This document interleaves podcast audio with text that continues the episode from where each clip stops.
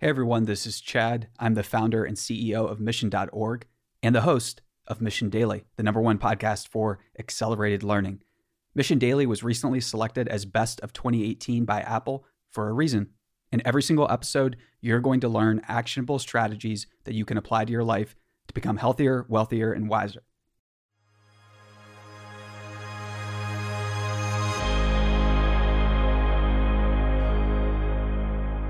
Do you know what a land grant university is? I'll be honest, I wasn't really sure until I had this conversation with Steve Gavazzi, a professor at The Ohio State University and the co author of the book Land Grant Universities for the Future Higher Education for the Public Good. In the book and in this interview, Steve explains how land grant universities have diverged from their original mission of being a space for accessible and practical education for the working class and he explains how they might find their way back. From ditching the idea of national rankings to coming up with a reward system for excellence, Steve says there are so many ways to make the education system more available to those it may have left behind. Hear all of that and more in this episode. Well, Steve, first of all, thank you so much for joining us. Thank you so much for inviting me into this conversation. Yeah. Uh, why don't we jump off by first give us an introduction to you? Give us your name, your title, what you're working on, and um, the book that you just recently put out. Okay. Well, my name is Steve Gavazzi, and I'm a professor at The Ohio State University in the College of Education and Human Ecology. And I've been here at Ohio State for 28 years, and I've just written a book with West Virginia University President E. Gordon Gee entitled Land Grant Universities for the Future Higher Education for the Public Good. So I'd like to jump right into that if we can. Tell me a little bit about land grant universities. I know they date back to like the 1800s. What what is a land grant university? What were the original missions? What do you know about them? What can you tell us about them, I guess? So that's an excellent starting point. The land grant universities are America's first public universities, and they actually were founded in 1862 through what was known as the Morrill Land Grant Act, which was literally the federal government granting land to each state in order to meet their localized needs for their communities uh, educationally. Prior to this, the only way, or the, almost the only way, that you could go to college was if you were white, if you were wealthy, and primarily if you lived in an urban area. Oh, yes, and you were also male. So the 1862 Morrill Land Grant Act, in many ways, was the federal government's response to the understanding that people who did not fit that description needed to get a higher education opportunity in order to advance America's interests. So in 1862, in the middle of the Civil War, Justin Morrill uh, had actually, for the third time, tried to pass this Land Grant Act, and it was finally passed in 1862.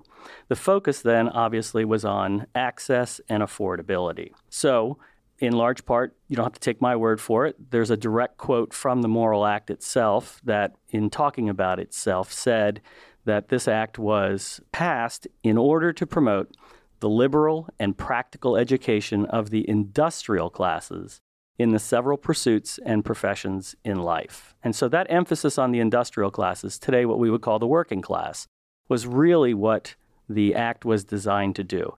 Note, however, that they also talked about this being a practical education. At the outset, the land grants were primarily focused on things like agriculture, engineering, which at that time uh, we called the mechanical arts, and also military science because we were in the middle of a war.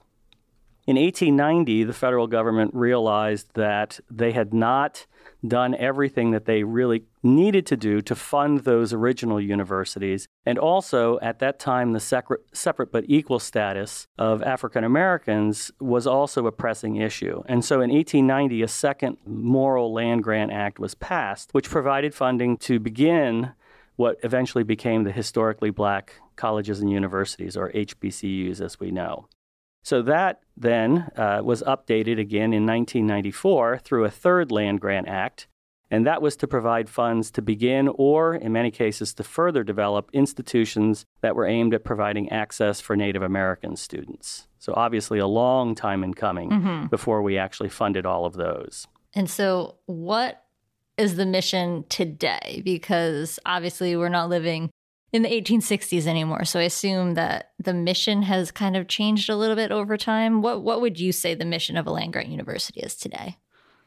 Yeah, absolutely. Well, so first we have to realize that those land grant acts primarily created and then augmented the land grant mission of teaching, mm-hmm. and specifically providing an education for America's working class communities that was both accessible and affordable. What happened, though, is then in 1887, there was a second act passed. It was actually named after a Representative Hatch, called the, the Hatch Act, in which federal monies were given to states to support research on issues that were facing the communities in each state. And so, this Hatch Act, which originally was designated only for agricultural related research, expanded uh, over time to focus on all sciences. So, that really created the second component of the land grant mission, which was research. So, we see how the land grant universities were being driven by these federal acts. But that wasn't the last act. The last act was in, in 1914, which was known as the Smith Lever Act, which established what is now known as cooperative extension services. And that mission was then to disseminate research findings to farms, to families, and to communities. So that really created that third component of the land grant mission, which historically has been called service, but these days is, is more typically called outreach and engagement. Mm-hmm. Now, give me an example. When you say a land grant university, that's just like Ohio State University. That's a lot of public universities, correct? That's correct. Okay. Now, tell me a little bit about the relationship that land grant institutions have both with students with the community how are the how are land grant universities responsible for accommodating them you obviously you want a like you said a trained workforce and and an education given to a different class but how is that being brought out well so another excellent question and that points to the main issue at hand that we took up in the book mm-hmm. which was have these land grant universities and other public universities for that matter, have they forgotten their mission? Uh, especially in terms of meeting the needs of communities. And that's what we really sought to do in the study that sits underneath this book.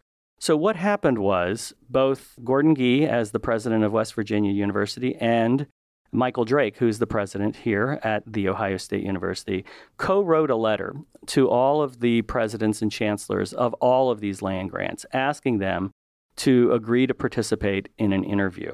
And immediately, 27 of those presidents and chancellors stepped up and said, Yes, we very much would like to participate in this. And so I then sat down with these 27 presidents and chancellors and asked them four main questions about the role of the land grant university, and specifically in terms of meeting the specific needs of their communities. And so, really, this was a SWOT analysis. This was asking them questions about strengths and weaknesses in the present institutions, but also opportunities and threats in the future that they could forecast that uh, they would be facing. And what, what we found was that there was this overall evidence of some conflicting priorities. Uh, if you will, another way of talking about it would be a dynamic tension that existed. And there were really seven of these themes. And I'll very quickly go through them and then we can talk about any of them. The first one, and most importantly to all of these presidents, was recognizing that they had continued to suffer from reduced funding from their historical sources, including the states.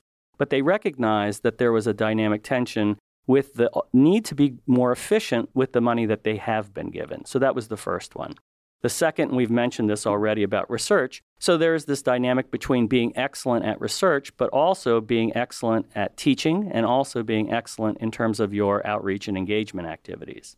And then the third theme was really another component of the research mission, which is looking at the difference between basic or what you might call bench science versus more applied or translational research. The next theme that we covered in the book talked about the pursuit of national rankings versus what happens when a university aims more to be accessible and affordable to its population. We can talk about that in more detail if you'd like. Also, the rural versus urban distinction. Historically, land grants, most of whom, by the way, are in fact geographically located in rural areas, uh, have been trying to step up and create more modern and more urbanized efforts as well. And so there's a dynamic tension there. Land grant and other public universities want to be more international in scope. More and more of the students that are coming to land grants are also international. But that also sits as a dynamic tension with more of what we would call a closer to home impact. In other words, if the state is paying for all of these efforts, what are they getting in return? How is it impacting the state and its citizens in a positive way? And then the last piece, and it's uh, in many ways the burr in the saddle of, uh, I think, everyone in higher education right now, which is looking at the value of a higher education degree versus the alternative, not pursuing a degree. And what we're finding in modern America right now is that that's a real big debate, that there are a, lot more people who are saying maybe going to college isn't valuable and maybe everyone shouldn't go to college. And so that ends up becoming the, the seventh theme, which in some ways is an encapsulation of those other six. And so those are all different themes that you heard from these 27 pre- presidents and chancellors that you talked to. Correct. And so, what were some of the strategies that they were using to address them? The rub is, in many ways, that many of these universities are, in fact, meeting the needs of the communities, but they're not doing so in a way in which the word is getting out. That there, there seems to be a lack of a narrative in terms of how land grant universities and, other, again, other publics are actually creating positive impacts on the communities that they face. So I think that's one of the things that that came out very clearly was that these land grant presidents and chancellors struggled to find a way to tell that story in a compelling way. Mm-hmm. And is that what you were hoping to do with your book? Well, in part, uh, yes. But the but the other thing too uh, is that we we were not satisfied with just listening to these presidents and chancellors. Mm-hmm. I mean, it was clear to us that leadership plays a, a really important role in what a university does. Uh, that, that's not in question. But the question was, how in sync are these presidents and chancellors with what their constituents, their stakeholders want from them? And so we went out and we interviewed 35 additional, what we might call thought leaders, who were known to be experts in these higher education issues. So we talked with faculty members, for, for one, who study these kinds of things, but we also went out and we talked to elected officials, to state lawmakers, to governors. We talked to leaders who were involved in accrediting bodies of these institutions of higher education. We talked to think tank affiliates. We talked to boards of trustees members and other governing board representatives. And what we found was that outside of the university, there's a really clear message for creating uh, a more positive impact in contemporary America. And that is to say that those dynamic tensions that we just got done talking about are not so much of a tension to the general public. Mm-hmm. What we see, for instance, is there's a demand for greater efficiency. In other words, I think that there's a sentiment among people that before you ask for more money, show us that you're being more efficient with the money that you actually have. The research piece, as another example, there was a study that was done not too long ago that asked citizens that uh, to take a dollar bill. And if you had that dollar bill and you were going to give it to higher education, how much of that dollar would go to teaching, how much of that dollar would go to research, and how much of that dollar would go to engagement with the community? And not surprisingly, I, I, imagine to most people listening to this, is that the vast majority of that dollar went to teaching, and the rest of the dollar went to the community, and nothing went to research. And so uh, the message again is from the general public that if you're doing research, hey, you know, do that on your own time. Make that something that you that perhaps is is helpful to you and perhaps to society, but it's not something that the general public wants to hear about. And in fact, then the next piece of the message is, and if you do talk about research, please tell us about the research that actually has an impact on the problems that society is facing right now. Yeah, that was one of the questions I wanted to ask you. What's a better way to link a focus on research with pre- preparing a workforce or educating in the way that land grant universities were were made to? Well, So, first of all, I think it needs to be said that having students involved in research, whether that's undergraduate or graduate students, is a part of the teaching process. And they're learning extraordinarily vital skills that will translate very well into the workplace. The problem here is that research ends up being the tail that wags the rest of the dog at the university. And that's the real problem that people are identifying. That, as a for instance, when you're promoting faculty members at a research university like The Ohio State University, you're doing that almost exclusively based on that faculty member's research record and not as much on whether their teaching is excellent or whether their service to the community is excellent. So the rebalancing of that is really, I think, the primary problem here is allowing excellence in teaching and, and having that rewarded. And, uh, uh, and similarly, developing excellence in meeting the needs of the communities and also having that count just as much as being a great researcher. I think that's really where the problem is. And how do you think that you can, I guess, uh, reward the, the excellence in teaching? What does that look like to you? Well, here's some happy news. so, more and more uh, universities are actually developing centers of teaching excellence. And we're now developing metrics that allow us to better understand how to quantify that. See, that's one of the problems. You know, uh, a joke that circulates among universities is that administrators can't read, but they can count. Uh, that's really what's behind this. Uh-huh. You, you, you, know, at the end of the day, if you're going to assign a dollar value to someone's teaching excellence, you need to be able to quantify that, and that's been that's been the rub. But so again, I think the good news is that we've made some strides in that way. That, though, brings up the other side of the, that particular coin, which is so, how do you count excellence in service to the community? We're lagging in some ways with that, but there are efforts that are underway. Uh, and I will give a shout out most specifically to the Engaged Scholar Consortium, which is a consortium of, I think, now almost 65 or 70 universities that are trying to, again, put some quantification on what excellence in service to the community looks like. I wanted to ask you too when you, universities focus on research and they then focus on kind of chasing the brightest students or the quote unquote best students. You said in another interview that you did promoting this book that that leaves out a different group of students, the working class group of students who are just looking to like get an education and get a job and contribute to the workforce. So how can institutions better balance the desire to bring in the brightest and those people who are going to like do the amazing work research and all of that with you know remaining open and fair to all sectors of the community that they were designed to cater to yeah, that's a there's a multi-pronged answer to that and, and the one little piece that we need to throw in there that you did not mention specifically is this pursuit of the national rankings mm-hmm. So that's really one of the, the dynamic tensions, right, that was identified, which is this pursuit of national rankings, wanting to be a top 10 public university. And the way that you get there is through a very small set of metrics, which include having incoming classes of students who have very, very high marks uh, in terms of their grade point average, but also their ACT scores. And so that's one of the difficulties is that when you're pursuing national rankings and you're only taking those students who have very high ACT scores, just as a for instance, there's a bias there. There's a bias because we know that more affluent students tend to have higher ACT scores. And so that's part of the problem is when you use a metric like an ACT score, then you're going to cut out a certain segment of the population just because of the way that these tests are biased. Mm-hmm. The other thing, too, that uh, we also see is there's a geographical bias as well.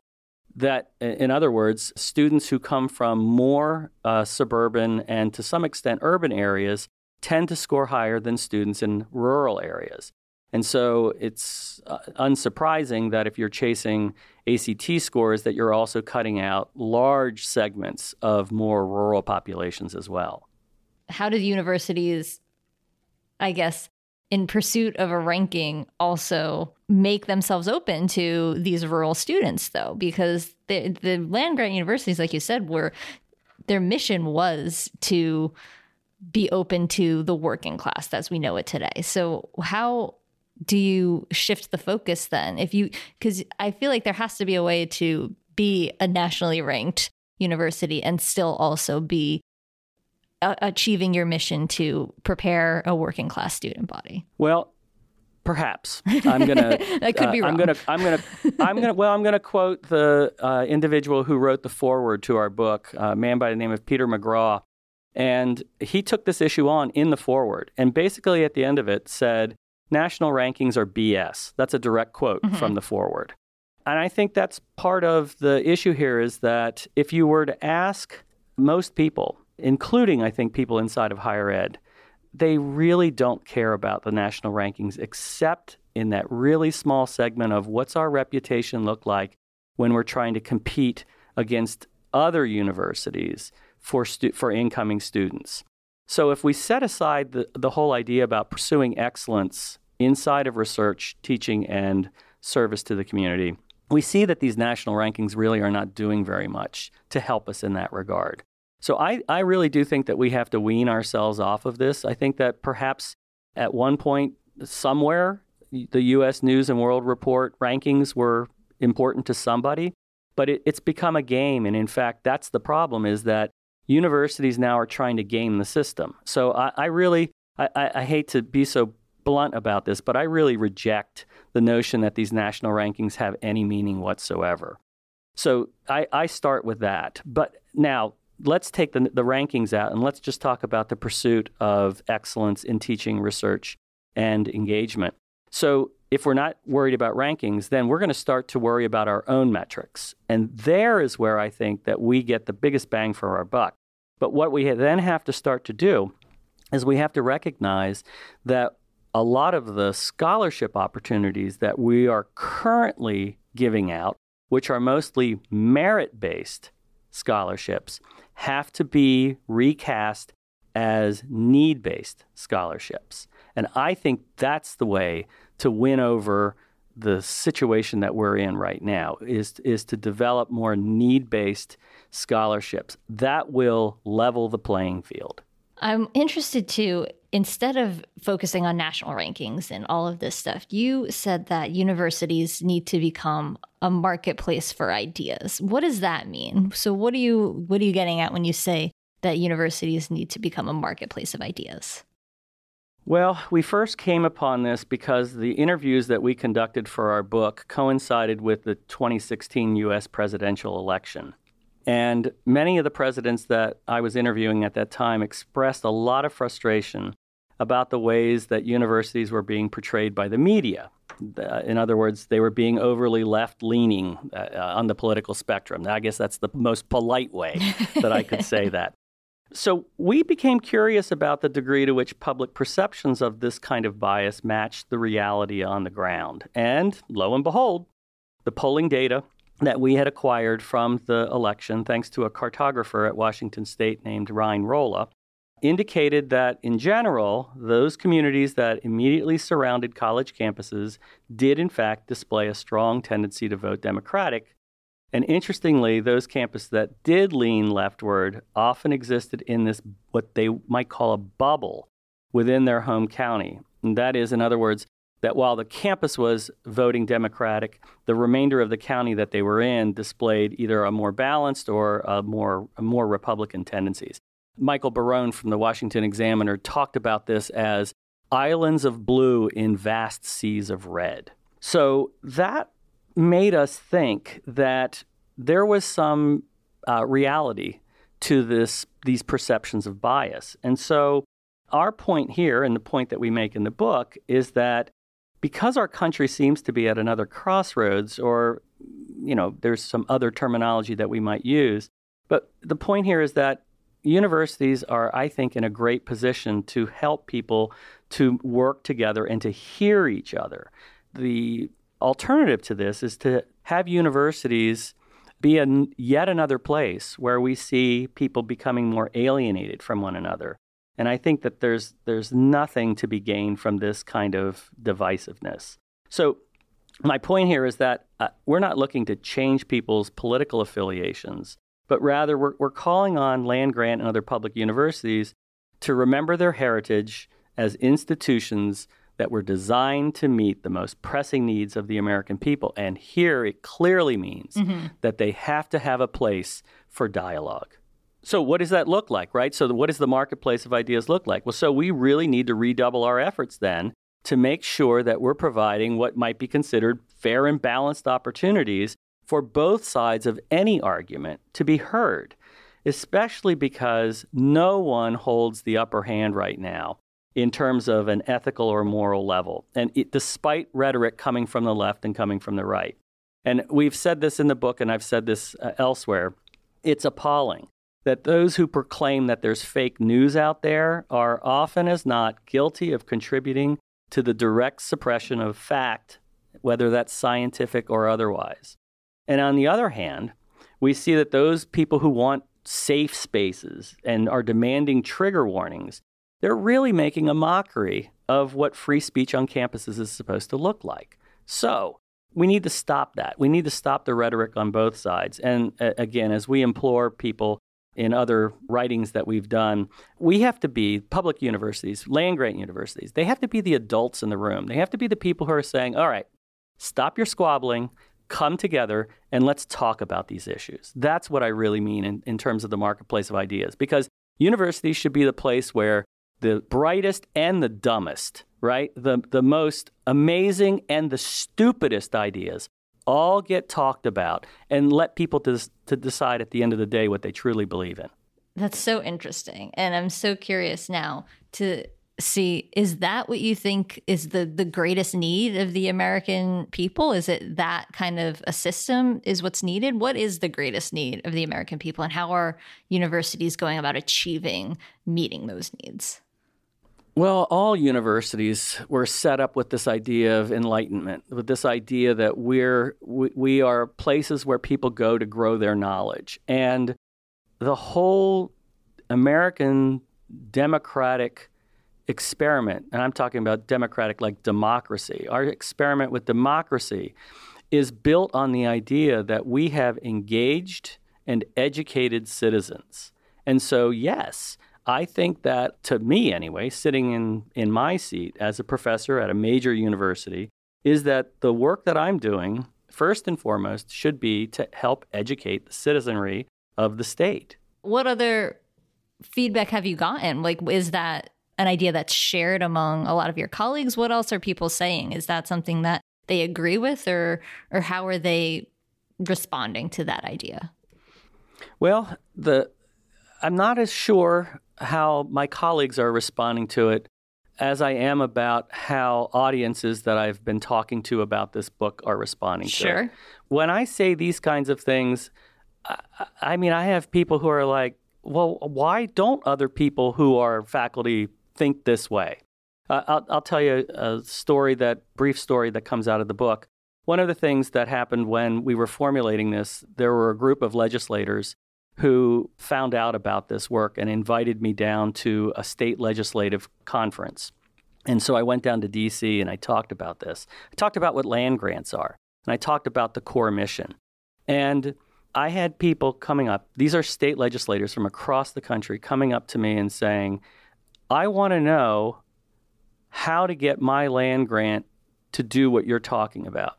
And then sadly, they said, and can you tell me who our land grant is? Oh, wow. so, right? So is, that's awful, right? That, that state legislators did not know who the land grant was in their state.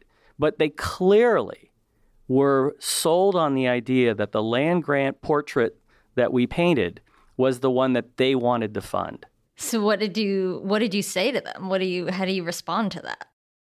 Well, besides buy my book? yeah. Uh, well, I mean, a part of the response is that I really believe that people need to hold their land grant and other public universities accountable for the kinds of things that they're supposed to be doing. Mm-hmm. And that, again, gets us back to leadership, which is why, by the way, we started with the presidents and chancellors. It's why we wanted to talk with them they need to be engaged. And this is part of what the state legislators were talking about uh, with us, which was they need to be engaged with these governors and with these state legislators And they need to be able to listen to what it is that the people want them to do. Now, that does, does not mean that we're opening the door to have state legislators tell us what the curriculum is. I'm not suggesting that. But I am suggesting that if the people of the state, the citizens, are demanding better excellence in teaching and demanding better excellence in community engagement, we should be giving it to them. What are some of the trends that you're seeing? What are some of the exciting progress that you see being made, and, and where do you still see the need to move the ball forward? Well, all right, so let's start with the bad news, mm-hmm. right? okay, so the bad news is one of the presidents that I interviewed, in fact, did not actually count as one of the 27, and you'll see why in a minute. I was on the phone and the president said to me, This is going to be a very short discussion. And I apologized, saying, oh, I'm sorry, did we set this up at a bad time? He said, No, no, no. It's just that we don't consider ourselves a land grant. And I'm looking literally, because I do all of these by going to their website and looking, and you know, the banner at the top says, and I won't name who the university was, but you know, proud of our land grant heritage, something like that. And I said to the president, Oh, you don't consider yourself a land grant. What do you consider yourself? He said to me, We consider ourselves a first class research university. Now, this was a research project, so I had to bite my tongue and not say what I'm going to say to you now, which is you can be a land grant and a great research university. But that wasn't my, my wasn't my place to tell this particular president that. But so the, the thing I'm most discouraged about is that here in, well, this was 2016, so two years ago.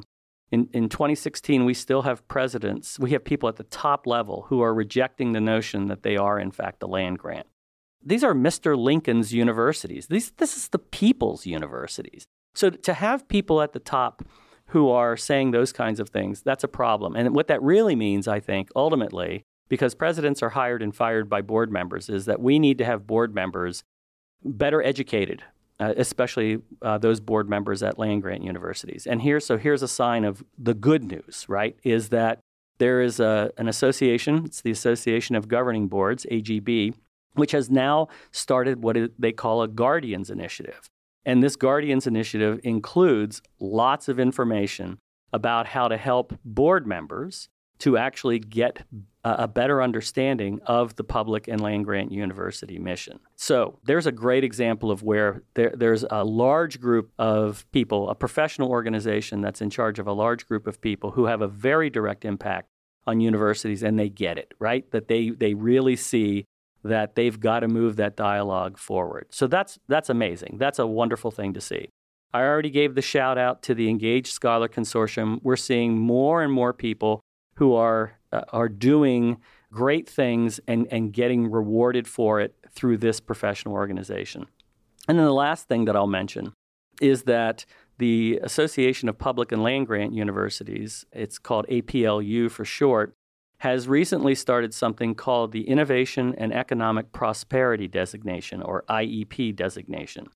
And I think maybe six years ago this started, and there were maybe 10 universities that were a part of this. This is scaled up to now, I think that there's over 60. There might be closer to 70 universities that have now achieved this designation. And what does this designation mean? It means that they are excellent in the community engagement aspect of what they do. So the very fact that these universities are seeking these kinds of designations makes me happy, makes me uh, hopeful that there is, in fact, going to be uh, even more effort put into these kinds of things in the future. That's awesome. And it's exciting. I think, I mean, if everybody can maybe get on the same page, read your book and understand what's going on, it, it, it could, there could be a, a real change in the system.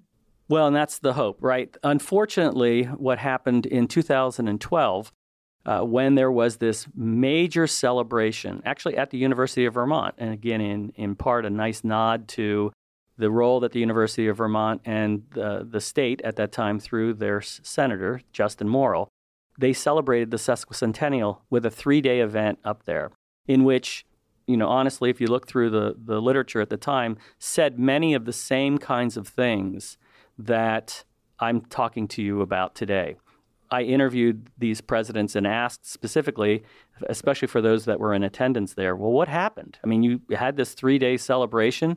You talked about all these great things. And as one president put it, yeah, but then we went home and the day to day experiences made us forget about that. And that's sad. So, you know, maybe it takes this book, maybe it takes someone like myself. I'm a land grant fanatic. I call myself land grant fierce maybe it, that's what it takes is it takes more and more people talking about returning to our roots which is what the kellogg commission almost 20 years ago had implored these public and land grant universities to do. We need to grab those opportunities. We need to become more of what the people want us to be. I think that that would be what would make abraham lincoln proud